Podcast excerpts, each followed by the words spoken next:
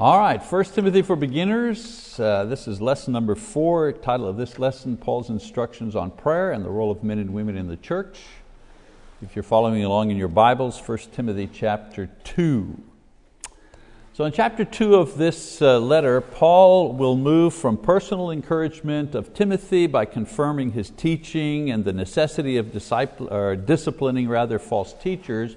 That's what he talked about last time uh, we met. Uh, he's going to move to instructions concerning prayer and some of the purposes of prayer that he needs to keep in mind. So in this section, Paul will remind Timothy that prayers are to be made for all men so that mankind might come to know the truth and be saved. That's the, uh, the, um, the motivation behind prayer, the basic motivation behind prayer. So for this reason, Paul stresses that prayer is an absolute necessity in the work of bringing the lost to salvation. And then he's going to talk about, you know, linked together with this idea of prayer, the role, the proper role of men and women in the church uh, who are committed to the task of bringing the gospel uh, to the world. So we're going to start with the instructions on prayer, and he talks about uh, the types of prayer in first verse. He says, First of all, I urge that entreaties and prayers petitions and thanksgivings, we'll stop right there, describes a variety of reasons and objectives that we should strive for in prayer. The first, he says, supplication, some Bibles say entreaties, that's a type of prayer. This means a specific request or a request within a certain situation. Dear God, please help my husband to find a job. That's an entreaty, a specific request about something particular, a supplication or an entreaty. Then he uses the general word prayer, a general word referring to all types of prayers that we make throughout our day. Prayers for the things we need, prayers of adoration, praise, confession of sin, all of those types of you know, uh, interactions between ourselves and God in prayer uh, fall under this general uh, title of prayer here. The difference between supplication and prayer, uh, we should always pray that our families be saved. That's prayer. A supplication is made that our cousin who has begun to study the Bible eventually obey the gospel. That's an entreaty. It's more specific, okay? Uh, then he mentions uh, intercession. Again, some Bibles say petition. This word suggests a more intimate relationship with God, more emotionally involved, if you wish. It's a, it's a pleading or a begging of God without restraint on someone else's behalf. Paul says that the Spirit and Jesus do this for the Christians in Romans chapter 8, verse 27 and verse 34. If you think you have problems, you know, and that maybe God doesn't love you enough or maybe you're not good enough, remember that Jesus Himself and the Spirit of God is making an entreaty uh, on your behalf, on my behalf, before uh, the Father. Uh, then he mentions, uh, let's see, uh, yeah, he mentions thanksgiving. Well, we know what that is. Gratitude, um, gratitude is the first of the heavenly virtues. First of the heavenly virtues is gratitude. Ingratitude is the first step that leads to total ungodliness. That's what Paul says in Romans 1, verse 21. They refuse to give thanks. it starts there, and then it just, it just cycles all the way down, but it begins there. So, cultivating a grateful attitude in prayer and in life leads us to a more peaceful heart and joyful spirit. If you don't know what to pray about, start saying thank you. If you're not sure about what you, you know, start with the easy stuff. Thank you, God. My heart is beating. I am breathing normally. I'm able to walk about. I have eyes that I can see. You know, just start there. It's amazing how many things uh, you can be thankful for if you, you know, if you put your mind to it. Uh, gratitude for what God gives us, as I say, enables us to enjoy our blessings without guilt. You're eating a fine meal, well cooked, boy, there's plenty of it, as much as you wish, and then you, know, you, you hear on the radio an appeal for people who are starving in some other country. oh boy, you know, boy, that just took away all my joy you know, of eating my meal. Why? That you are blessed you know, doesn't mean that somehow you're responsible for someone else's you know, difficulty in another place. If I have abundance, I say, Thank you, God. My mother used to say that. Just say thank you. Don't apologize, don't make excuses. If, if something good happens, say thank you and move on.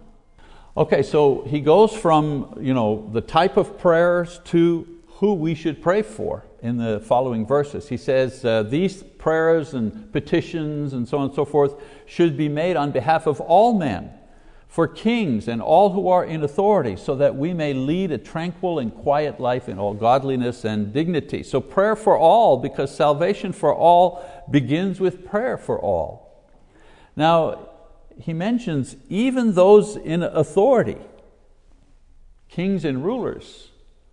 At the time, there was an issue uh, in the church uh, that um, we, was it right to pray for a pagan king? Should we even pray for the emperor? I mean, he's a pagan, you know, it's terrible. He's not a believer. Should we, should we bother to pray for, is that a right thing to do? And so Paul is kind of answering that unsaid question that we see, we don't see the question in the text, but he's giving the answer, yes, we should pray for everyone, beginning with the king and those who are uh, in authority. When our society is at peace and running well, it's easier to proclaim the gospel. Because the time is tranquil and quiet, there's calm, there's no strife, this is the role of, of, of rulers, isn't it? Whether they believe or not. Their role is to maintain order in society. And so we ought to praise that they, uh, pray rather that they succeed in their role so there can be order in society. Whether they're believers or not, their role is always the same. And that Christians can live in godliness and dignity. These words used to describe a Christian state of mind in an environment of quiet and tranquility when there's peace, when there's no civil war, you know, when there's no anarchy in the country or the place that we're living in, we can live quietly and decently and go about our business, not only our work, but we can go about the work of the church without interference and disruption. Um, although uh, uh, these are best developed in times of peace, uh, they can also be cultivated in times of stress and war, but peace is better. Peace is better. Better for the gospel. Um, we learn thing, we learn different things during times of trial, but you know, we don't have to do it on purpose to always be you know, in times of trial. Better we shoot for tranquility. And then why should we pray for things? verses uh, 3 to 7? Well, first of all, because it's God's will. This is good and acceptable, he says, in the sight of God our Savior, who desires all men to be saved and to come to the knowledge of the truth. 1 Timothy chapter 2, verses 3 and 4. This is God's will. You mean it's okay if I pray for the king? Yes, it's God's will that you pray for the king. God is pleased when this environment is present. And these prayers are offered because it promotes his uh, ultimate goal, which is the saving of all men. God wants everybody to know the truth and be saved, not just the chosen few. He wants the king to be saved, and He wants the poorest person to be saved, and everybody in between. Also, God's will is worked out with the gospel. So anything that interferes with it interferes with God's will. He says, For there is one God, and one mediator also between God and men, the man Christ Jesus who gave himself as a ransom for all, the testimony given at the proper time. For this I was appointed a preacher and an apostle. I'm telling the truth, I'm not lying, as a teacher of the Gentiles in faith and truth. Because there is only one God and manner in which men can be saved, the preaching of the gospel is necessary. So any environment that promotes this, this is pleasing to God. Whether your king is a believer or not, it doesn't matter. If there is peace in the country, the work of the Lord can go forward. In verse 6, Paul makes a kind of a parenthetical statement reviewing the main points of the gospel message. You know, God's atoning death to redeem, to redeem rather, or to pay for our sins. Since this letter was semi public, had to be read in churches, or rather, the contents of it had to be taught, um, uh, Paul takes this opportunity to mention the gospel in general terms. Okay? Uh, he uses the word ransom, ransom for all. A ransom is a payment to buy something back. In Christian theology, Jesus is the ransom given to buy back our moral debts to God and thus free us from the cost of death due to our sins. Now, this, not the, and, and here's where this comes in. Remember, if you remember the introductory lessons, uh, Timothy was struggling with false teachers in that church, the Gnostic teachers. Remember, they, they brought in a different kind of thinking, mixing pagan and uh, uh, uh Greek uh, philosophical ideas and uh, Jewish ideas and some Christian ideas, and they were mixing all this together to present a new gospel, a super gospel, if you wish. So, this is why in this passage here, Paul kind of goes back over and reviews this is the gospel. Jesus dies for our sins, He pays for our sins. So, he's reminding Timothy what the, what the true uh, uh, gospel uh, is. Um, and not the, the Gnostic gospel. This is the gospel, okay? But it's, it, he's doing it very subtly. Um, uh, the testimony born at the proper time refers to the many who have proclaimed this message throughout history. The testimony, right?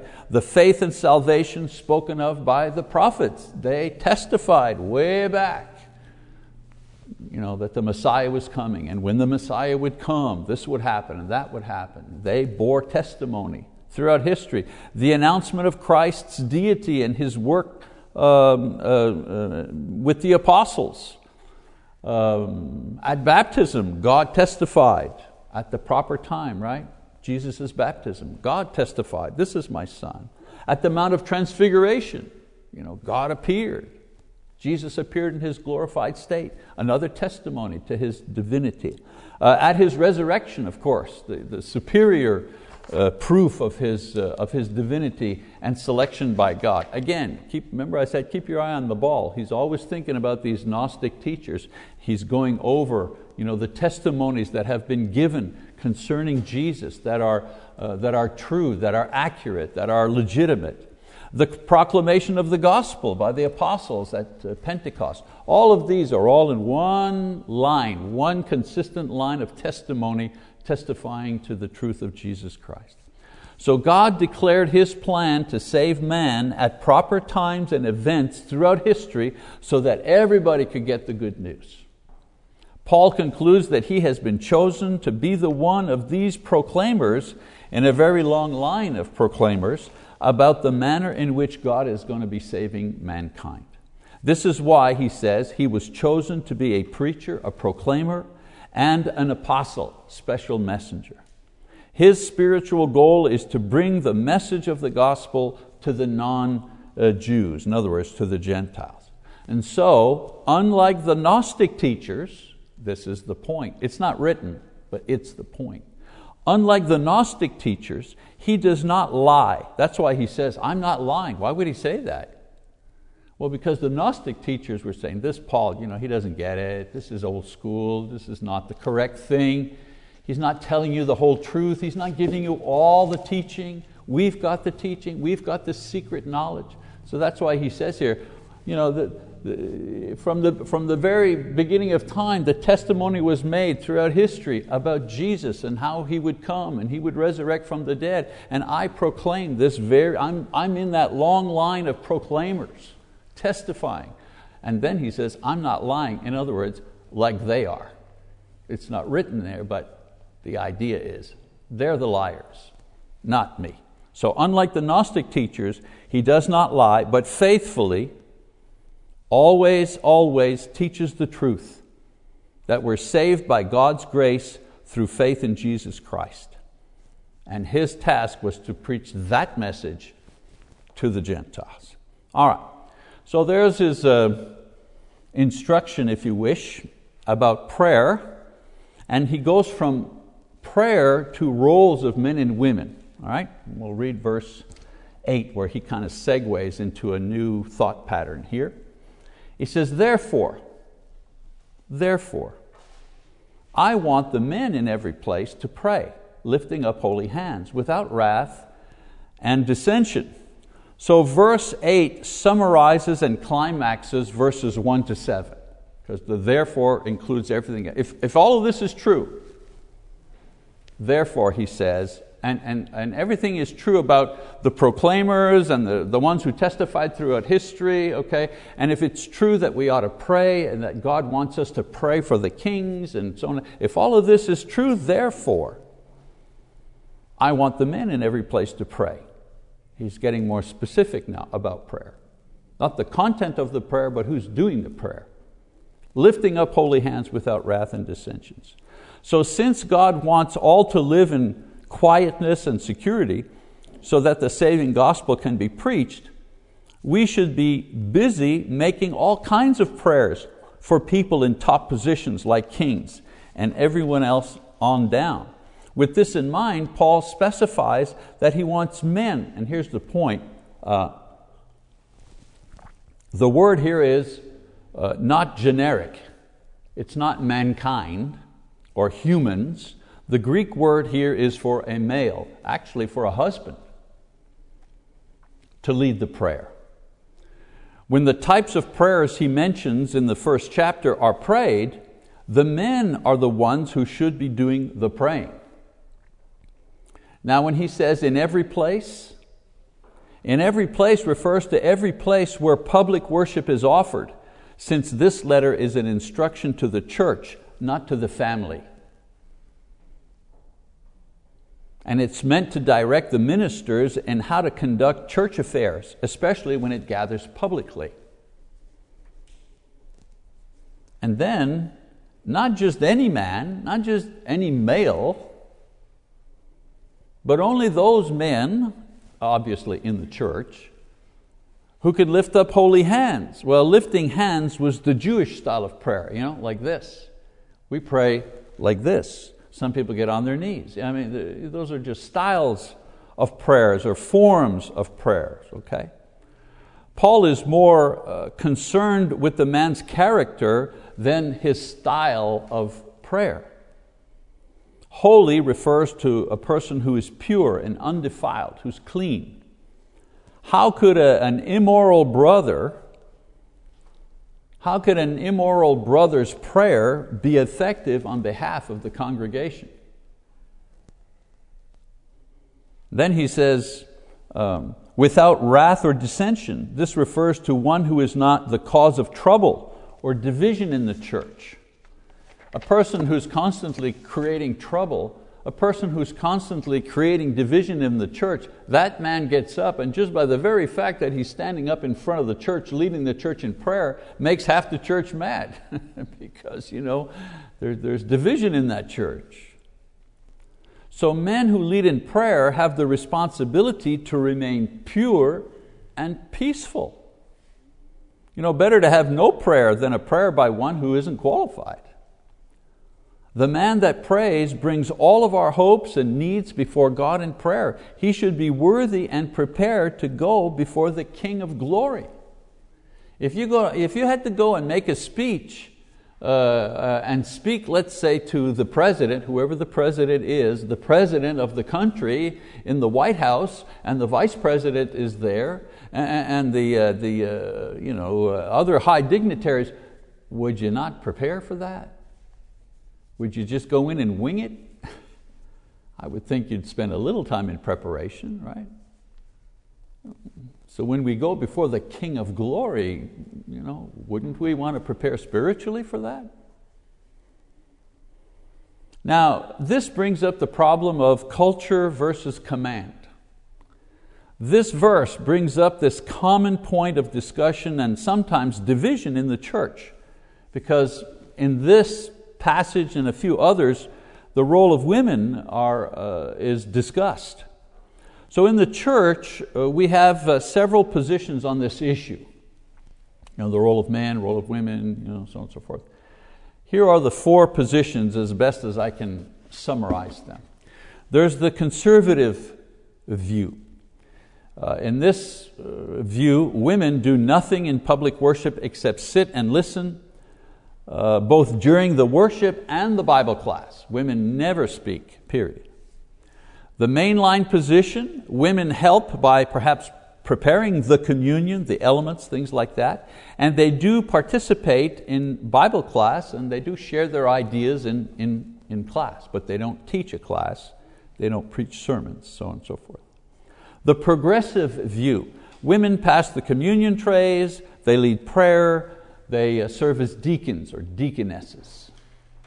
And then the liberal view, women and men can do all of the ministries, including being elders or deacons or preachers, no difference. A woman can do anything that a man does in the church. Again, i have summarized these, but these are kind of pretty much the four you know, positions that exist. Now, what causes the difference is the disagreement over the concepts of culture or command. In other words, what belongs to culture and can be changed as culture evolves and changes, and what belongs to commands, which are given by God and not subject to change. For example, uh, today, women wear jeans to church. You know, women wear jeans to church. A hundred years ago, a woman wearing pants to church, let alone jeans, would have been scandalous. Would have never happened. But today, we think, we think nothing of it. There was a time, even a few hundred years back, that women wore hats to church. And many, if you go to, uh, the, to the Caribbean islands, you know, any of the islands in the Caribbean, and you go to church there, you'll see that you know, half the women are still, they wear hats. They, wear, they cover their heads in church. Culture changes. Another one, uh, foot washing. Jesus told His disciples to wash each other's feet in John chapter uh, 13, verses, to, uh, verses 5 to 15. You know, He's washing their feet and He says to them, If I, your teacher, wash your feet, you should watch each other's feet? Does this mean every time we have communion, we should wash each other's feet? Because after all, they were having the communion, the Lord instituted the Lord's Supper, and He also said you should wash each other's feet. There are churches that do foot washing. Now, in those days, meaning in the first century, foot washing was a sign of hospitality and respect since your guests you know, wore sandals and the roads were dirty. Washing your guests' feet was a sign of welcome and love and respect, usually performed by the lowest of the slaves in the household, usually a young boy. Today, we have cars, we have shoes, we have carpets, we have slippers. The cultural ritual of foot washing is gone, but the meaning behind it remains. We do other things to show our love, to show welcome, respect, humility for others. You know, somebody comes, someone comes and spends the night, perhaps you offer them your own room for their comfort. And you sleep on the couch or you take the guest. You know, that's a, small way of showing uh, respect. You give somebody a ride to church. It's a, show, a small way of showing them your love. Jesus taught his apostles to humble themselves and to respect others and to offer hospitality, and he used a cultural form of that era, foot washing, to make his point. Now, the apostles continued to teach the church to humble itself and love and respect others. You know, Paul taught that in Ephesians 4 31 to 5 2 and John in 1 John 4, verse 7. But they did not command foot washing as the way to demonstrate this Christian humility, respect, and love. So they continued the teaching, but they did not demand the form that Jesus used to teach that. They understood the difference between a command and a cultural form. Loving each other, hospitality, these were eternal principles that Jesus kind of wrapped up in a first century format. foot washing. Today, these things remain. But we have other ways, other cultural forms, if you wish, to practice the eternal principle of love and welcome and hospitality. Another example is baptism. Jesus commanded His disciples to be baptized as a response of faith to the gospel. Yes, we're saved by faith and we express that faith how? Well, we repent, we're baptized. Jesus commanded that. That's a command. Matthew 28, Matthew 16, Acts 2, it just goes on and on. So baptism wasn't invented by Jesus. Baptism was an ancient religious cultural form used not only by Jews but by pagans as well. The pagan natural, uh, nature religions performed a kind of baptism, except you had to be baptized in a rushing stream. You know, the stream had to be moving for you to be baptized because the water was alive, and so on and so forth. The Jews, we know, also uh, used it as a purification rite. So, what does Jesus do? He takes this form and he gives it his meaning. And his meaning is regeneration. Okay? He ties this to the gospel and he commands the apostles to preach this to the world. Again, Matthew 28, Mark 16. And so the apostles preach baptism and they include it in their writings. They command that it remain unchanged as part of the gospel. Galatians 3 26, 28. This is a religious cultural form that is given by Jesus to keep and it is then confirmed by the apostles' teaching. Acts 2.38, uh, Acts 22.16. You know, by the time Paul is converted, the church has grown, it's, been, it's in existence for many years. What, is, what does Ananias say to Paul? Saul, why do you delay? Arise and be baptized and wash away your sins. So it's not like it was like just a Pentecost thing. They had continued teaching this very thing all the way through for years and it's continued until this day. So this is an enduring command and it remains despite the changes in culture. The foot washing we left behind because uh, culture changed and the apostles did not make a command out of it. Baptism has remained despite cultural changes. Why? Because the apostles commanded it. Not just the meaning, but the form as well. Had the apostles commanded foot washing, we'd be washing feet today. But they didn't. So Jesus commands it, He imposes it on all of those who will become His disciples. Then the apostles teach and preserve this rite in their sacred writings. They teach other Christians and they preach to non-Christians that baptism is a necessary step in the process of becoming a Christian. You know, some people say, well, that was just a Jewish thing for Jews who were going to become Christians. Ah, well, you know. Paul demanded that both Jews be baptized, and then when he was preaching to Gentiles, well, they had to be baptized too. He didn't make any distinctions there. So this is a command, and it's meant to be kept until Jesus returns. What does he say in Ephesians 4, Paul? There's only one baptism, one Lord, one God, one faith, one baptism. So most issues of uh, disagreement between liberals and conservatives crop up when deciding how do we interpret what is command and what is custom. So churches that have women ministers or homosexual ministers or other liberal practices they do so because they consider certain issues simply cultural things that can be changed to suit today's mindset. And the way you kind of decide where you are on the spectrum here, the more things you think are based on culture, like homosexuality, you know, the argument, if you've ever wondered, how does a church end up with a practicing homosexual as a minister? How, how does that happen even?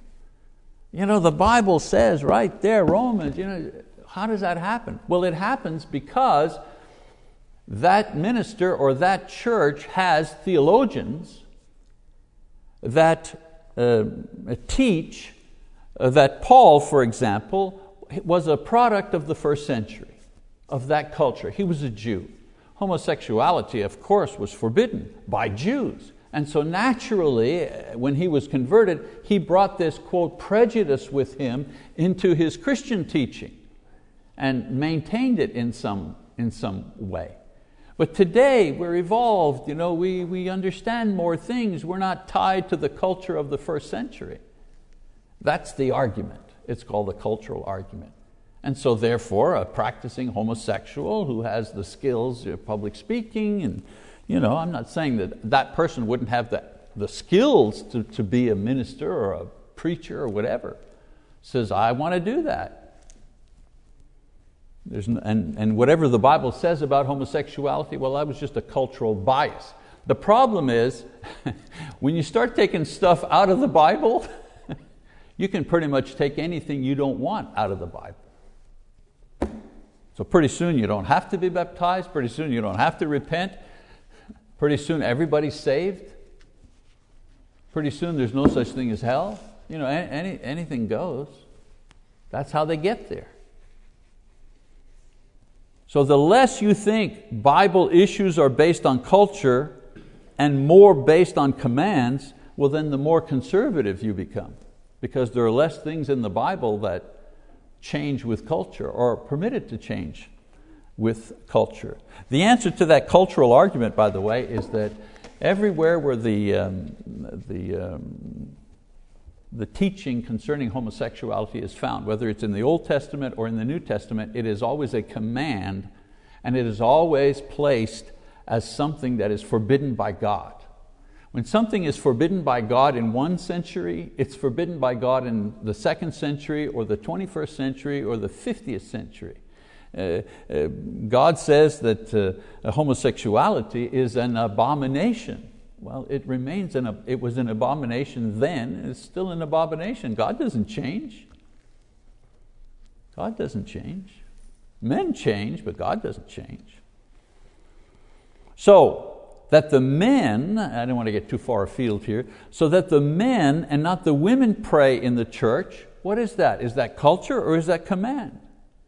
Well, it was a cultural thing for men to be in leadership roles at that time, especially in the Jewish culture.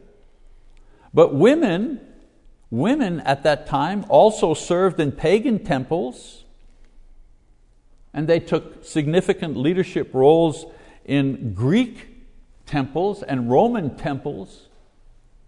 So women were involved in religious practice of, of pagan religions. That was part of the culture in those days.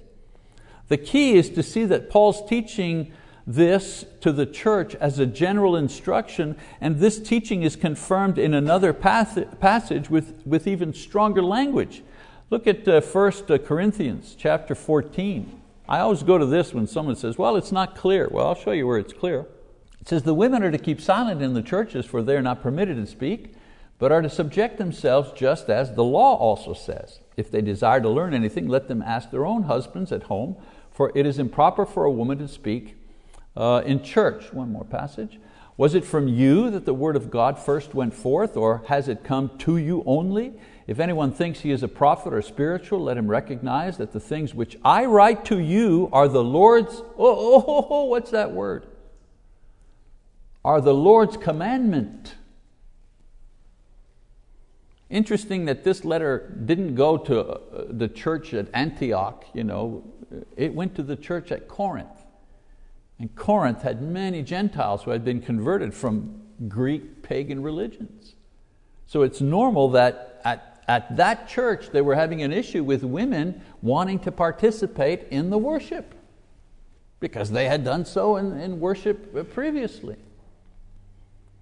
So Paul was giving a command for the entire church and had the authority to do so because the Lord had commanded him to teach this concerning men and women's role in the assembly. Also, there's no other conflicting teaching on this anywhere in the New Testament. This is what the early church did. So that holy and peace-loving Christian men were to lead in prayer whenever the church met for worship and communion was what Paul taught in the New Testament. It may be tempting to change this in light of different attitudes about women in our culture today. I mean, we have to remember that our first goal is not to appear you know, not to appease rather, the fashion of today's culture. Our task is to know what God desires and carefully follow that, even when it's not popular. And brother, it is not popular. You think this is, if you're a woman, do you think this is, wow, a little hard to hear? Try being me and preaching this in different places. not everybody enjoys hearing it. So what about the women? He said something about the men. Let's go back to 1 Timothy. What about the women? Paul explains how men are to express godliness, holding up holy hands without wrath or dissension. Now he explains how women are to do the very same thing. He says, likewise, I want women to adorn themselves with proper clothing, modestly and discreetly, not with braided hair and gold or pearls or costly garments, but rather by means of good works as is proper for women making a claim to godliness. Note he says, likewise, in the same manner that men are to comply to God's will, so are the women. He says that, uh, that the women who desire to claim to be godly, they need to do so or not do certain things. Okay? Of course, the things a woman did in order to be godly are the same today as it was then, no different. You know, Jesus uh, charged uh, uh, uh, men with certain things that they had to do um, that don't change. Well, the same thing can be said of women. So both men and women do similar things today to achieve this state. Being honest and kind and righteous, those things have no gender. So this epistle applies to women then as it does to women of our day. Same thing for them, same thing today. So, some 2,000 years ago, a Jewish man said that if women want this righteousness label, there are some things that they need to do. First, what are they to look like? He uses the word adorn. They need to cover themselves and surround themselves with things that are good and godly. What are those things? Well, it begins with proper clothing the word proper here provides the context of this teaching. Clothing that is proper for, for the gathering of the saints. Nothing has changed. Clothing that is proper for the gathering of the saints. Proper in the sense that the clothing is indicative and reflective of other religious and holy women of the era. For example, this is where the veil came in. The veil meant that a woman was self contained and respected the leadership of her father or her husband. That was the symbolism of the veil. Without the veil, a woman could not freely and easily move about in that society. In the first century, veils were proper to express this truth. Today, they do not do this. That's not how you express that truth uh, today. Today, if a woman wears a veil, she is actually separating herself from the culture. She draws more attention to herself than not. The covering, I'm not talking about a scarf now, I'm talking if you're wearing a veil for religious purposes. In those days, you fit in. You could move about and nobody would bother you, nobody would look at you twice. In our culture, if a woman, usually a Muslim woman, wears a veil in our society, she draws attention to herself. The covering of oneself also spoke to one's attitude, not just clothing. It was the clothing and the attitude together that mirrored a person's true character. So the word and virtue of modesty suggests certain things. First of all, uh, purity and decency, not suggestive or sensual. a woman who reveals her body in some immodest way reveals her lack of love for her Christian brothers, who may have to struggle with lust and other sins provoked by her immodesty and his weaknesses. After all, love is kind. I remember teaching a, a class of you know, teenagers one, I said, and I said to the young uh, teenage girls that were in that class, if you love your brothers, you'll dress properly if you love them. Because love doesn't provoke one to sin. And I said to the boys, and if you love your sisters in Christ, you'll treat them with respect at all times. What you say, how you act, it goes both ways. Modesty also refers to a freedom from conceit or pride or vanity. You know, many women spend more time preparing the outside before coming to worship, but very little time preparing the inside. So the word discreet doesn't only mean a person can keep a secret, it means to be sober or serious minded or spiritually minded, not giving to showing off, not ostentatious or frivolous or silly, not overdressed to create a false or puffed up attitude, but also not underdressed to create a false image of poverty or not caring about one's appearance. It means to be mature and reflect that maturity in how we dress, how we live, where we live, how we wear our clothing, how we use our resources. It's all in that word modest. So Paul says that the way to adorn or cover ourselves with modesty and discretion is not by wearing certain clothing or jewelry or the way our hair is fixed. I've done little research and Uh, about this passage, and it seemed that in the church at that time there was an attempt by women to make statements about their position in society by what they wore and also how their hair was done. And nothing has changed, has it? so Paul is not saying, this is important, Paul is not saying that you can't look nice or you can't have jewelry or get your hair done. He's merely saying that these are not the things that create a sense of modesty and discretion in a Christian woman. He also says that conveying oneself with good deeds, or covering ourselves rather with good deeds, this is how a woman achieves true modesty and discretion. Jewels, nice clothing, makeup, hair, uh, these are not wrong because with God all these things are neutral. they're neutral, they're neither good nor bad, they're just neutral. But if a woman depends on these things to please God, to be noticed by Him, she'll be disappointed in the end. The point is that God notices and blesses obedience, humility, godliness, modesty. Men and women in the church who practice all those things, they're the ones who are blessed by God and pleasing to God. Now, Paul leaves off the idea of how a woman needs to be pleasing to God and moves on to the issue of how women should conduct themselves while learning and worshiping in the assembly, which need to be led by men. Nearly done here, let me just finish this off. He says, A woman must quietly receive instructions with entire submissiveness. Here, the word quiet refers to one's quiet disposition or tranquil nature, which is a manifestation of a meek and gentle inner life. It's an attitude of mind it does not mean to keep absolute silence, otherwise, how could a woman sing praises to God? Otherwise, how could a woman confess Christ when the time would come for her to confess Christ? Otherwise, how could she say amen to the lesson? Or praise God in any way. So if you take this passage and you, you know, quiet as an absolute, then it, it contradicts other passages.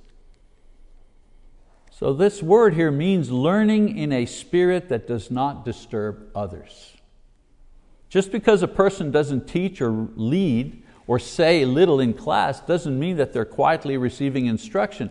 Quietly receiving instruction is learning in the spirit of gentleness and humility. This spirit will be evident even in a woman who asks questions. Then he talks about submissive. Submissiveness is her outward attitude. Quiet, that's the inward attitude. Submissive, that's her outward attitude. In these circumstances, it would mean that she neither takes on the role of teacher or judges the teacher. Submissive as a student is to learn what is being taught with a mind to apply something to our lives rather than listening to the lesson and judging the ability of the teacher and his knowledge. The point is that a woman is to cultivate an attitude which promotes personal growth in knowledge within her and harmony with others around her.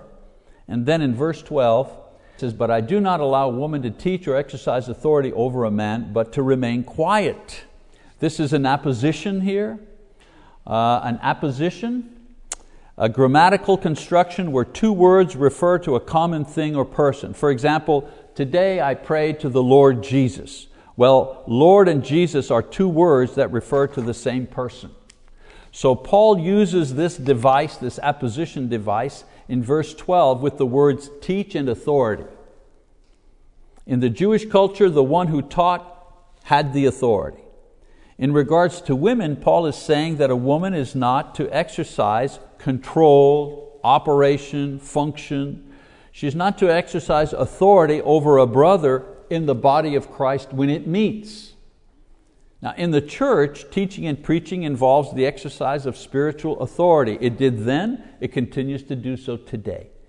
When there is a mixed assembly, men are to provide the spiritual leadership embodied in the teacher's role. Women can teach, however, they can teach other women, they can share the gospel and teach the unsaved, they teach children. The Bible is silent on women's role in the work world. There's nothing in the Bible that says a woman cannot work. I mean, a woman can become the President of the United States, absolutely, and receive God's blessing for her effort. Because there's no limit on you know, what she can do you know, in society. She chooses to do based on her skills and abilities. This teaching is only for the church and only when the church gathers publicly. Okay? So obeying God in this question against all, all social norms in our culture is very difficult. But men also balked at Jesus' teaching that they were to only have one wife. You know, they say, well, that's a hard teaching for women, you know, be silent, be submissive to, you know, to the leaders in the church, the men, you know, I, I'll do it, but uh, you know, it requires some effort. Well, believe it or not, we, we, rarely, we rarely mention this in this discussion, but men in those days, Christian men, whether they were Jews or Gentiles, they didn't like a certain thing about the, the Christian teaching as well, and that is that men were to have only one wife. they didn't like that idea. the Jews had, you know, they permitted themselves several wives. They easily divorced one and practiced serial monogamy, you know, just hand her a piece of paper, let her go, go, go get another one. You know. Along comes Jesus and the apostles, and no, no, no, no, no, no. You have one wife, we go back to the garden. Husband and wife, married for life. They didn't like that. That teaching was not popular among the men. Okay, so there are two reasons why the teaching on the role of women in the church is a command and not a cultural thing. And that's because it is based on two eternal principles. All right? And Paul tells us that. You know, he tells us you know, let the men pray, let the men be in leadership. The women in the church need to be in submission. Okay, why, Paul? Why is that so? Give us a biblical reason. So, Paul gives us a biblical reason in the following verses. He says, For it was Adam who was first created, and then Eve. And it was not Adam who was deceived, but the woman being deceived fell into transgression. So, number one reason why? Well, because God created man first and then women. Man has the primary position in the creation established by God, not society. Society didn't decide this, God decided this. Paul confirms this idea right here in, in 1 uh, Corinthians 11, verses 2 and 3. I mean, in another passage, he says the same thing. In the spiritual body of Christ, all things function according to the spiritual order. All things function according to the divine model, not the secular model. So it's nice when the divine model is mirrored out in our society, that's great. But then when it stops being mirrored in our society, we have to maintain the divine model, and it's not so easy when it comes to that. So the church is not like society or the government or corporations. It's a divine thing, and it's organized along spiritual lines. So there is God and Christ and man and woman. This is the divine link and order, and we reflect that divine order and link in the church. All right? And then he says, Women sinned first, verse 14. Eve was deceived into disobedience. Adam was not fooled, he was, he was uh, induced through his feelings for his wife. Because of this deception, God reaffirmed the role of the woman as uh, that of submission to her husband. It wasn't like that in the beginning. In the beginning, he said to both of them to subdue and to, you know, both of them were captains of the creation. But after sin, uh, there would be problems between the two of them. Because of sin, uh, the man would try to use his uh, natural strength to dominate the woman. And the woman would use her natural instinct and complexity to try to overtake the man. So God established the order. In other words, He, he laid down the law. This is the way it's going to be to maintain order in society and especially in the family. So it was a role that Eve abandoned in her seduction by Satan. She went to him instead of her husband. Her punishment was to be the birthing of children in sorrow and pain meaning that birthing was meant to be a happy thing, but it was turned into a sorrowful and painful moment. This is the idea that helps explain the final verse in verse 15. He says, But women will be preserved through the bearing of children if they continue in faith and love and sanctity with self restraint. So, this experience of having children will be turned into a favorable one because of her ultimate salvation. Having and raising children will be painful and dangerous, Paul is saying that here, but because of salvation in Jesus, it'll become a joyful one. How many of you have baptized your own children? What a joyful moment that is. Or you've baptized a grandchild. What a joyful moment that is. So, so Paul is, you know, uh, uh, yes, Paul is talking about you know, parents looking, despite the difficulty of childbirth and raising children, he's, he's pointing their eyes forward that, that there'll be a payoff in the future. Okay? And uh, what, what will be the payoff? Well, if she continues in this universal life giver role, and she does so with faith and love and purity and modesty and good sense, she'll survive childbearing and she'll survive raising children and she will also survive death to be raised again when Jesus returns. So he points not just the man, but the woman forward to the salvation that they have in Christ uh, Jesus. So uh, Paul not only uh, explains the divine order and how it's modeled in the church, he also gives the biblical reasons why this is so. Okay? So Paul sets the initial structure of the church by ordering, uh, ordering it along fundamental lines of men and women, establishing the natural and eternal, and here's the key word, commanded and not cultural roles that each man and women should play in the body of Christ. All right, so next time he's going to discuss the structure of organization among the men who are responsible for the leadership. We'll get into the idea of elders and so on and so forth. All right, thank you for your patience. I appreciate you being here.